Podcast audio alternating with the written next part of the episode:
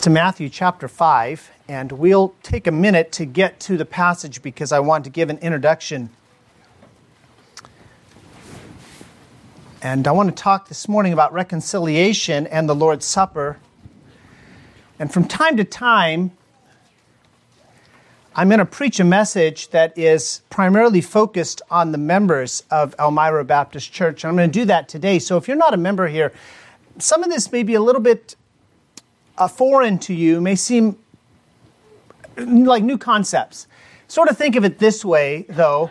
Uh, we had an opportunity, my family and I, to go to San Francisco on Friday just to spend some time together as a family, and we tried to visit the nice parts of town. So we were driving uh, through one section of town, and my uh, family, I was driving, so I was focused on the road, but my family was remarking that somebody with their nice home right there on the street had left their curtains open just so that we could see how opulent it was inside. I don't know. We didn't get a chance to talk to them, but I can see that. And sometimes it's good for, for me, for us to have a message that's focused on the members so that those of you who are not members can sort of see what we do and how we view Elmira Baptist Church. And again, when we talk about the church, who is the church? We are the church. It's not this building, it's not an organization based somewhere in Austin, Texas, or wherever. It, it's us right here. Um, so today I'm fi- primarily focused on reconciliation among uh, church members, but it applies to all of us because we have a God who literally calls himself the God of reconciliation. So he's definitely for rec- reconciliation.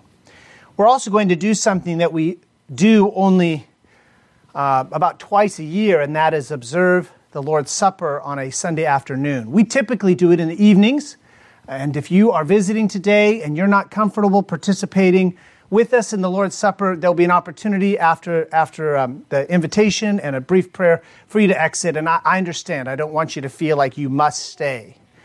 But I encourage you, if you're, uh, uh, if you're a Christian, and I certainly strongly encourage you as a member of Elmira Baptist Church to stay and to join us. Sometimes things like the Lord's Supper can be a ritual, can become a ritual without meaning to us. And I never want this time when we remember our Savior's death, burial, and resurrection and his promised return, I never want that to just become something we do and we don't think about it.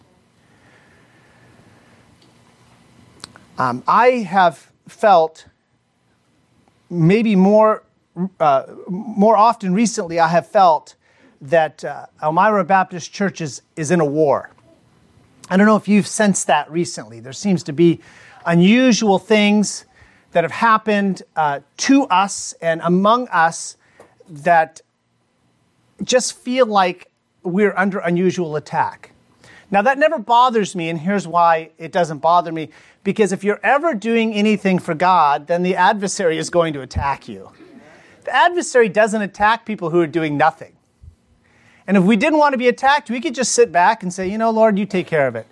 No, no, God's called us to a work here in Elmira, in Vacaville, in the towns Dixon and Fairfield that surround us. So I, the, the fact that we're under attack does not bother me. Uh, but I think it's important when we are sensing uh, extra pressure, outside pressure, it's important that when we're sensing that outside pressure that we realize that everyone here that's a member of Elmira Baptist Church is on the same team. I am not your enemy, and you're not my enemy. We're all on the same team because what our adversary loves to do is he loves to drive wedges between members of the same church so that we can't function because we're too busy upset at somebody.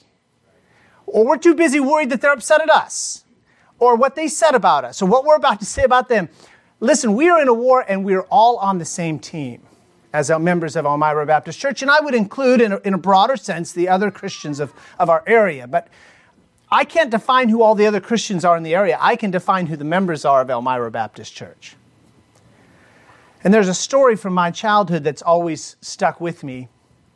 Don't remember the context even of hearing it, but it relates to some soldiers who were in a foxhole together and they were fighting.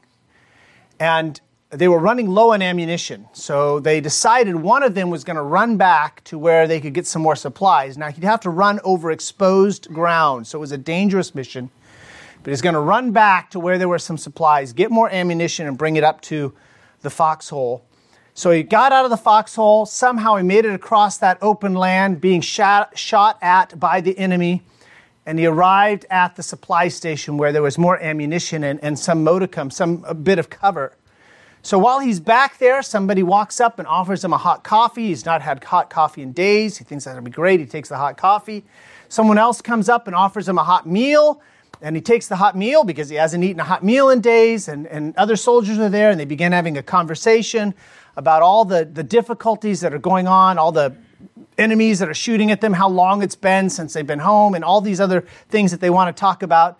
And finally, when his, his stomach is full and he's had the fill, his fill of conversation, he grabs his, his uh, ammunition, the extra ammunition for him and his buddies, somehow makes it again across open land, gets back in the foxhole, only to find that his fellow soldiers are now dead because he's taken so long talking back at the supply base with his fellow soldiers.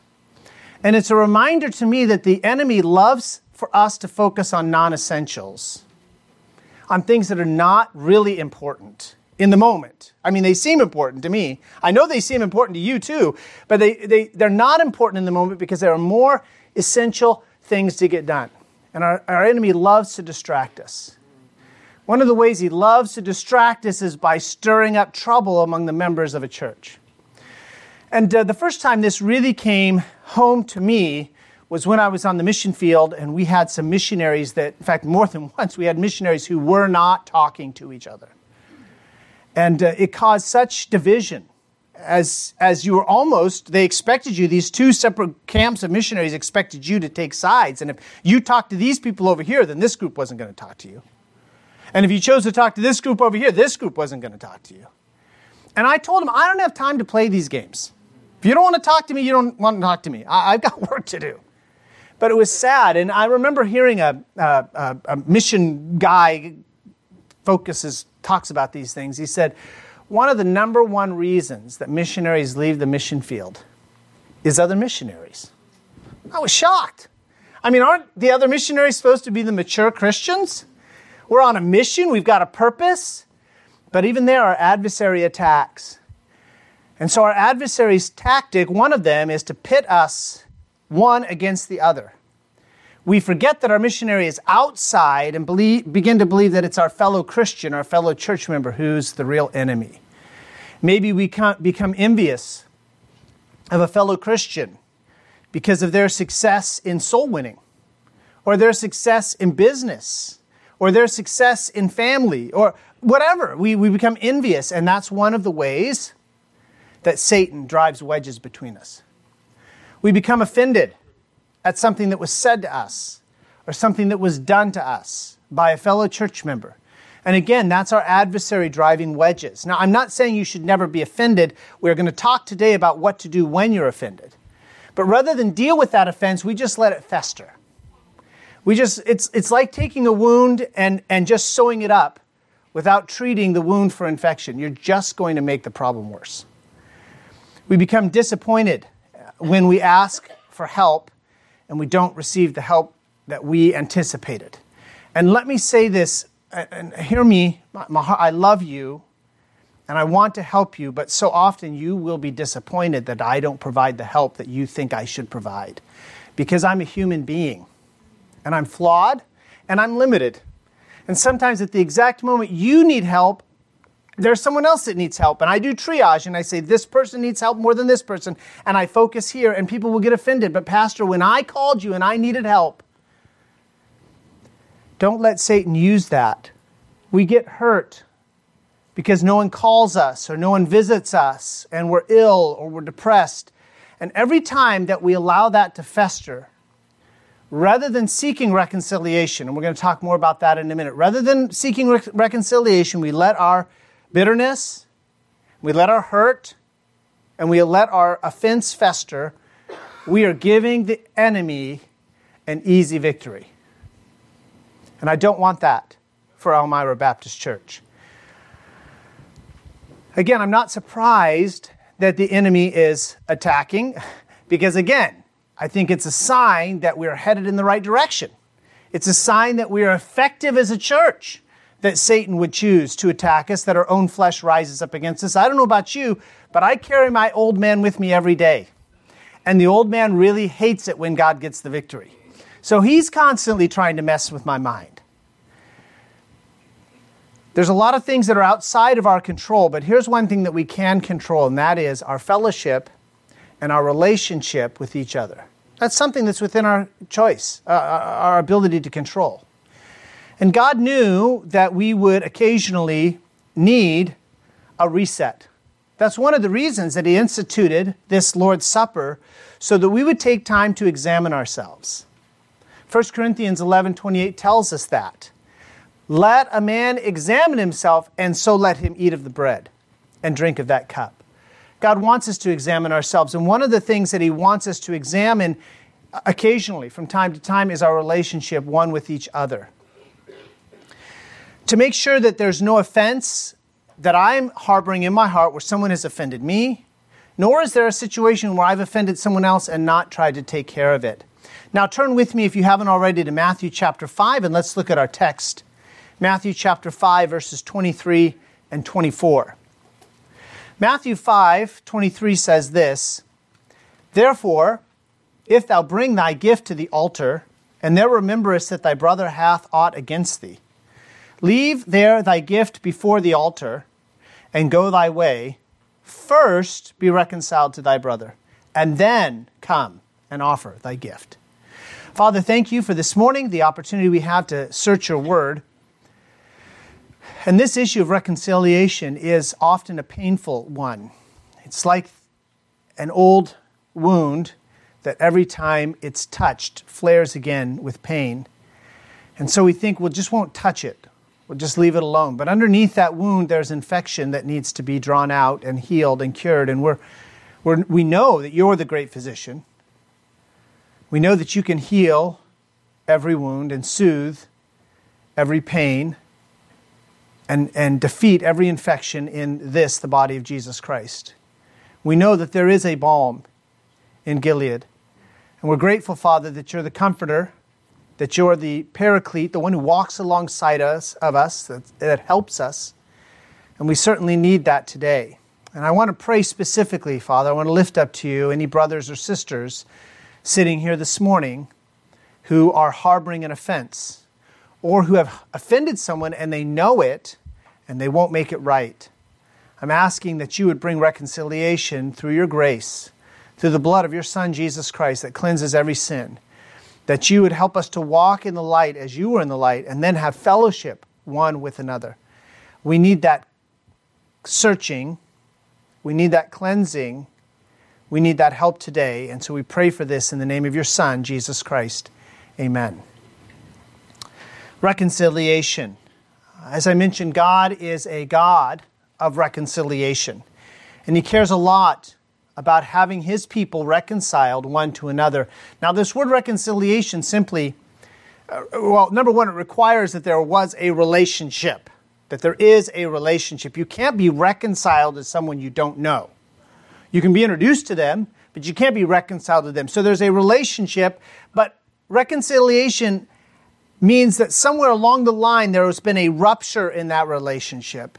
And now what you need is a repair to that ruptured relationship. That's what reconciliation is. Reconciliation is a repair to a ruptured relationship. Something's happened. Now, for us, when we were sinners, we were separated from God. He had created us. He had created us to fellowship with Him, to worship Him, to praise Him, and yet sin came between us and caused a rupture in that relationship. And because God created us and because God loved us so much, this is the extent to which He loved us, that He gave His only begotten Son, who came and took upon Him the form of a man, who went through life experiencing humanness, even though He was God. He was human. I don't mean by that He experienced humanness without being human. I mean, He was human, so He experienced the same things we did. He is acquainted with our infirmities, He's acquainted with temptation without sin, and He died in our place horrible death. That's why we have the, the, the bread broken for us and the, the cup of juice representing his blood shed for us. He did that so that we could be reconciled to God. That's what reconciliation is. So now I, by Jesus' blood and his righteousness, I'm reconciled to God. That was one of the things we sang about today. Scotty, thank you for picking that song. We are reconciled to God. But additionally, God wants us to be reconciled to each other. That's what this passage says. If I come to, and this is a, a picture of the temple, and I've brought an offering to the temple, I come to the temple and I'm about to give an offering. And what could be more important than giving your offering to God during the temple period? This is different time, different dispensation. What could be more important than that offering? Jesus says, I'll tell you what's more important than that offering it's being reconciled to your brother. So, the first thing I want you to notice about reconciliation here is that reconciliation takes precedence. Reconciliation comes before worship. Now, I do not say that reconciliation is more important than worship. I'm not saying that. I'm saying that in time it comes before worship, and here's why. We cannot worship with pure hearts and remain unreconciled to a brother. We cannot worship with pure hearts and harbor bitterness in our hearts toward a Christian brother or sister. We can't come and, and, and go through this ritual, and it just becomes a ritual when our hearts are not right with God, and go through this ritual until we've become reconciled to our brother. Human beings, and I count myself here, we have a remarkable and regrettable ability for self justification, for rationalizing our sin. And you may be sitting there this morning thinking, you know, Pastor, just, I don't want to think about that person I've been offended by. I don't want to think of the offense that I've caused to that person and never made right. I just want to get to the Lord's Supper so that I can get that over with, and maybe that'll make it right. It won't. The only thing that will make it right is you being reconciled to your brother. That's what this passage says. If you bring your gift to the altar and you find your brother has something against you, first go make that right and then offer your gift. Because reconciliation is prerequisite to worship. One of the hard things about reconciliation reconciliation takes a commitment to that fellowship with our brother and our sister in Christ. And our commitment is not to our brother or sister in Christ, by the way. Our commitment is to God. But because He's called me to be a part of this body, Elmira Baptist Church, He's also called me to be reconciled to each one of you as much as lies within me. So, reconciliation asks me to cooperate with God and to utilize His grace to foster and cultivate sincere fellowship with fellow human beings fellow human beings that, just like myself, are flawed and disappoint me. And before we come to the Lord's Supper today, I'm asking you to renew your commitment first to God. And because you're committed to God, to be committed to His body, Jesus' body, the church. And because you're committed to Jesus' body, the church, to seek where it's needed reconciliation with a fellow Christian. Why do I say that reconciliation takes precedence even over the Lord's Supper? Well, again, we're reminded that before we take of the bread and eat it, before we take of the juice and drink it, we are to examine ourselves. And we're examining ourselves for sin, anything that's between us and God. And again, secondly, not only are we examining ourselves, but the Lord's Supper highlights our union with each other in Jesus Christ. Hold your place in Matthew chapter 5 and turn to 1 Corinthians chapter 10.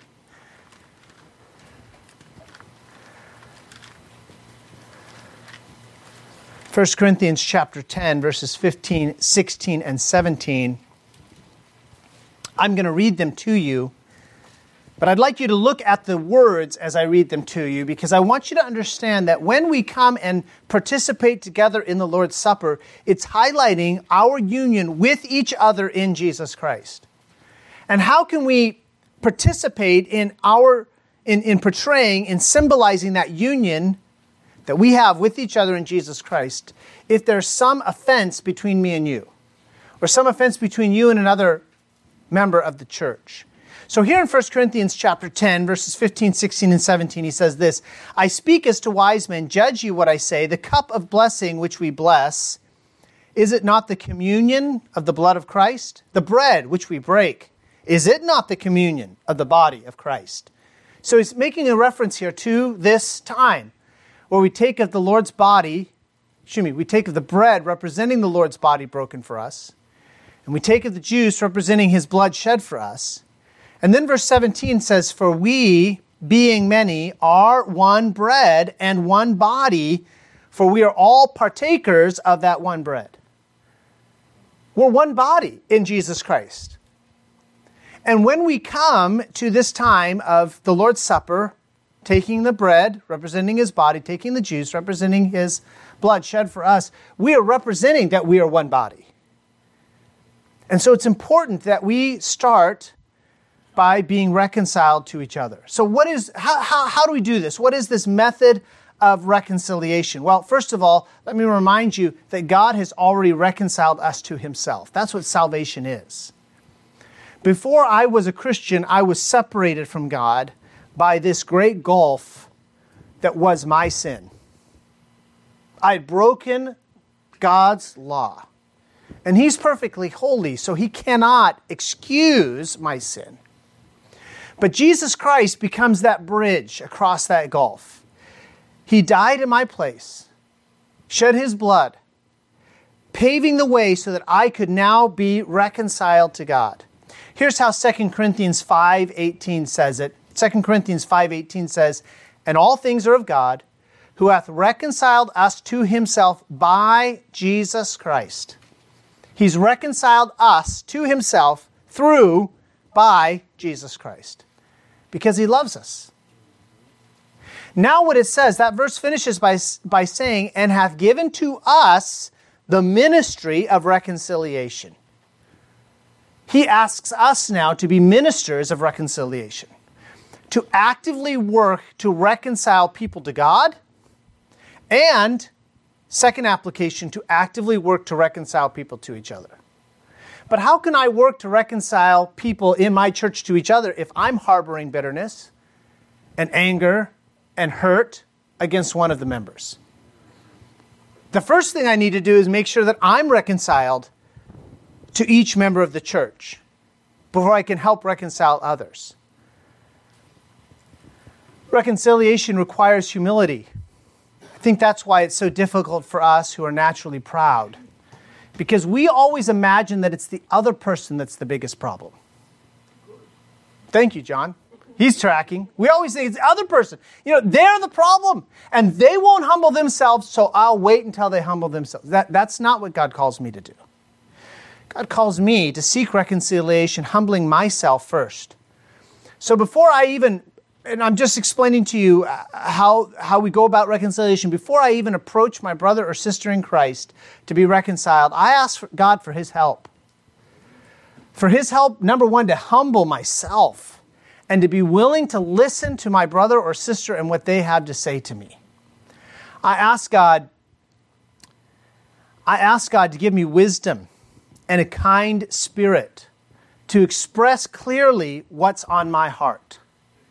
I ask God to give me a proper understanding of what really happened. Because how many times have I approached a brother or sister in Christ with a problem, and once I hear them and I listen to what they have to say, I find out I misunderstood. And I have to be willing to say, You're right, I've misunderstood. Forgive me.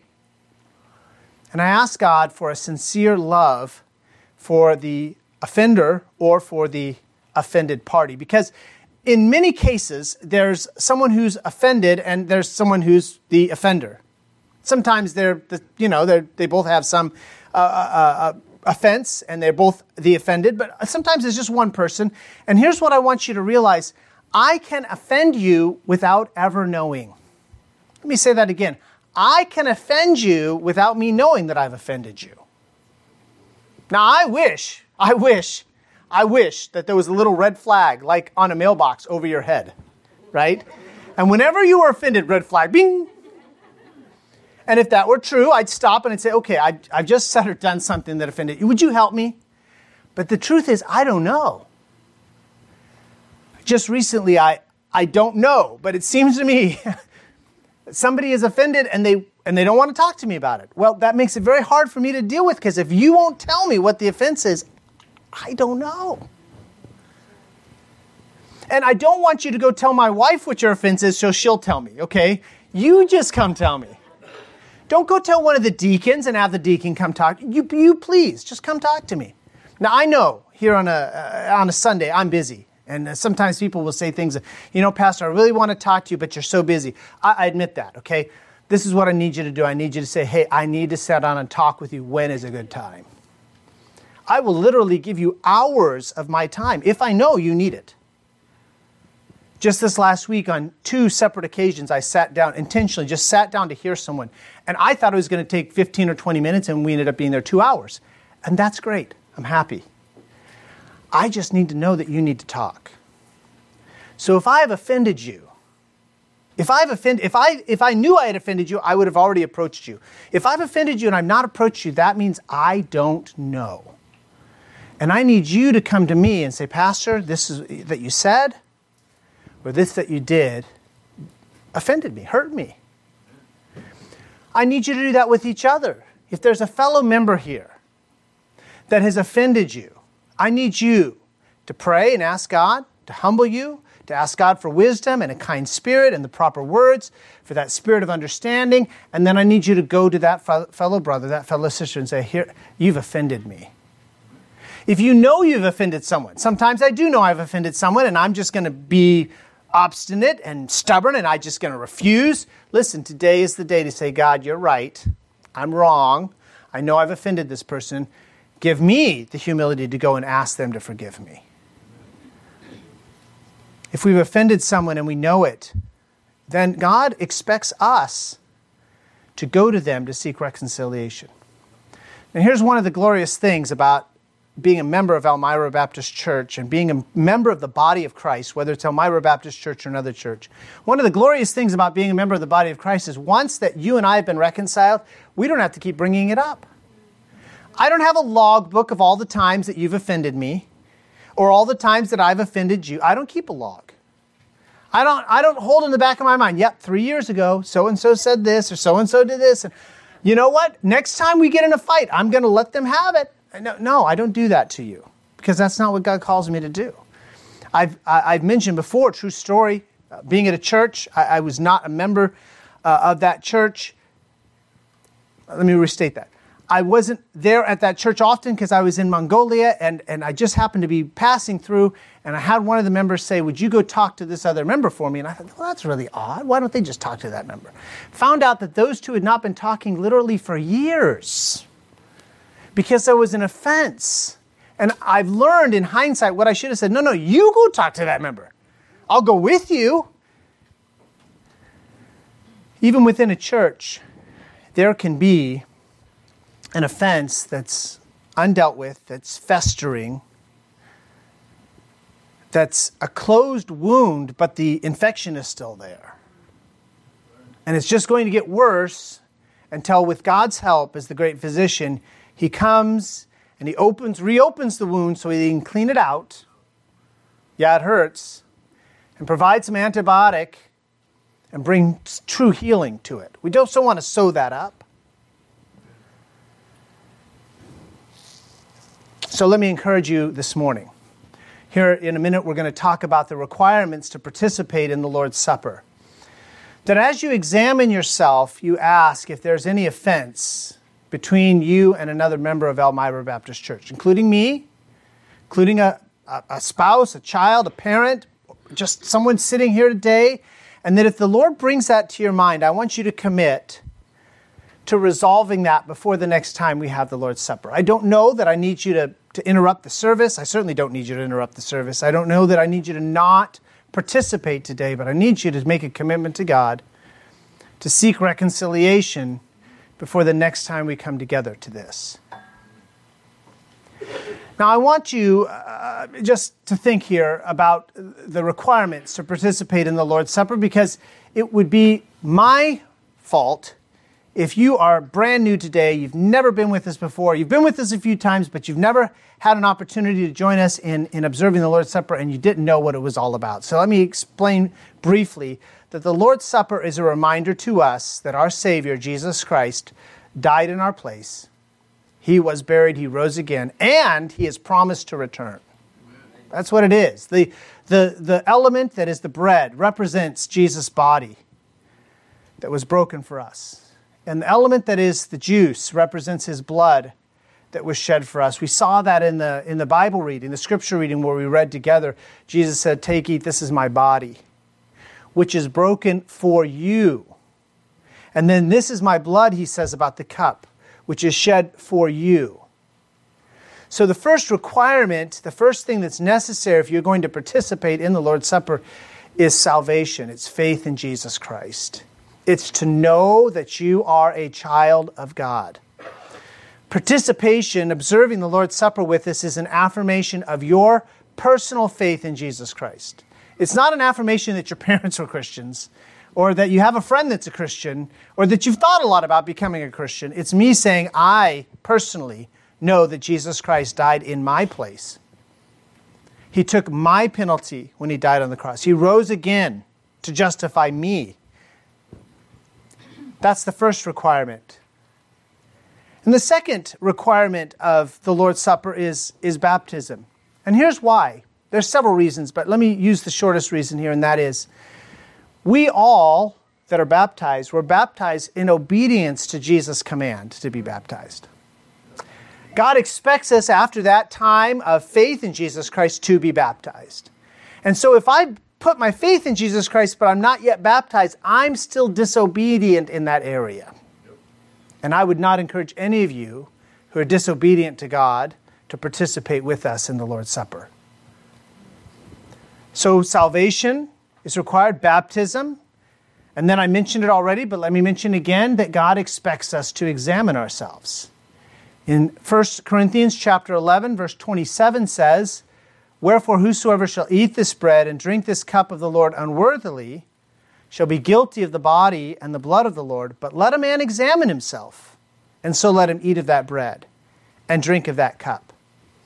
So we come to God, and that's one of the reasons why, why as the elements are passed to you, we'll have our piano player playing some music. Sometimes it's the organ player playing some music so that we can focus not on what's in front of us, but focus on examining our own hearts. And if I'm faithful to say, God, search me, God's faithful to bring to my attention any sins that I need to confess. And when God brings that sin to my mind, I don't need to go do penance for it. I don't need to go make it up. What I need to do is confess to God, You're right, I'm wrong. That's a sin. You're right, God, I've, I've sinned against you. And find His free forgiveness so that I can participate in this. God doesn't ask me to be perfect to participate. God asks me to examine myself. So let me encourage you during that time while we're passing the elements to examine yourself for any unconfessed sin and consider particularly today, if you would, if you remain unreconciled to any member, fellow member of Elmira Baptist Church. Now, again, I don't know if I would if I knew that there were two members unreconciled to each other, I would have already approached you and asked you to be reconciled. I don't know. I just I just know that God laid on my heart to preach this message. So examine your own heart. Is there any member of Elmira Baptist Church that I'm unreconciled to? And again, if God brings that to your attention, confess that to Him, receive His forgiveness, and make the commitment between now and the next time we observe the Lord's Supper, which is in the month of, uh, of September, that you are going to be reconciled to that brother or sister. Matthew 18 tells us that we start by going personally, one person, to that brother or sister, explaining the issue and seeking reconciliation. If they won't hear you the first time, take a brother or two with you, a sister or two with you. Two or three people go and deal with it. And then, if they won't hear that, then you bring it to the church. But God is very serious about this, uh, about reconciliation. God is a reconciler. He's a God who reconciles people to himself and He's a God who reconciles people to each other. So let me encourage you to think about that uh, particular aspect as we pass the element. Think about reconciliation to, the, to a fellow member of Elmira Baptist Church. This is a very serious observance, the Lord's Supper. And in a minute, we're going to have an invitation. We're going to stand and we're going to sing a song. And at that time, if you're not comfortable staying, let me encourage you, you're welcome to, to, to go out. We'll have a, a prayer to close this part of our worship and open up the next part. And at that point, if you're not comfortable, you are welcome to go out. I don't want any of you to feel like you must stay and observe the Lord's Supper with us. So here's the invitation this afternoon. The first question I have is Are you reconciled to God? Do you know your sins are forgiven and that you have eternal life? Because you have His Son, Jesus Christ. The Bible says, and this is the record that God has given to us He that has the Son has life. Do you know that your sins are forgiven? Second question Do you need to be reconciled to a fellow member of Elmira Baptist Church? Is there someone that you are harboring bitterness toward? You're harboring uh, uh, anger or hatred or hurt? And God's going to point that out and say, This is the person you need to talk to. If God points that out to you, please confess to God your sin and ask God for the wisdom and the grace and the help that you need, the humility you need to go to your fellow brother or sister and be reconciled to that person. I'm going to ask Christy to come and she's going to play a verse of our song after I pray. And then I'm going to ask Scotty to come and lead us in that song. Father, we come to you this morning, this afternoon now, and um, I'm burdened because we know we're under attack. We know we have an adversary. We're not ignorant of his wiles, we're not ignorant of his devices. And we know that he seeks to drive wedges between church members. He, he seeks to drive wedges between spouses, and he seeks to drive wedges between uh, literal brothers and sisters, and between parents and children, and between uh, children and their parents.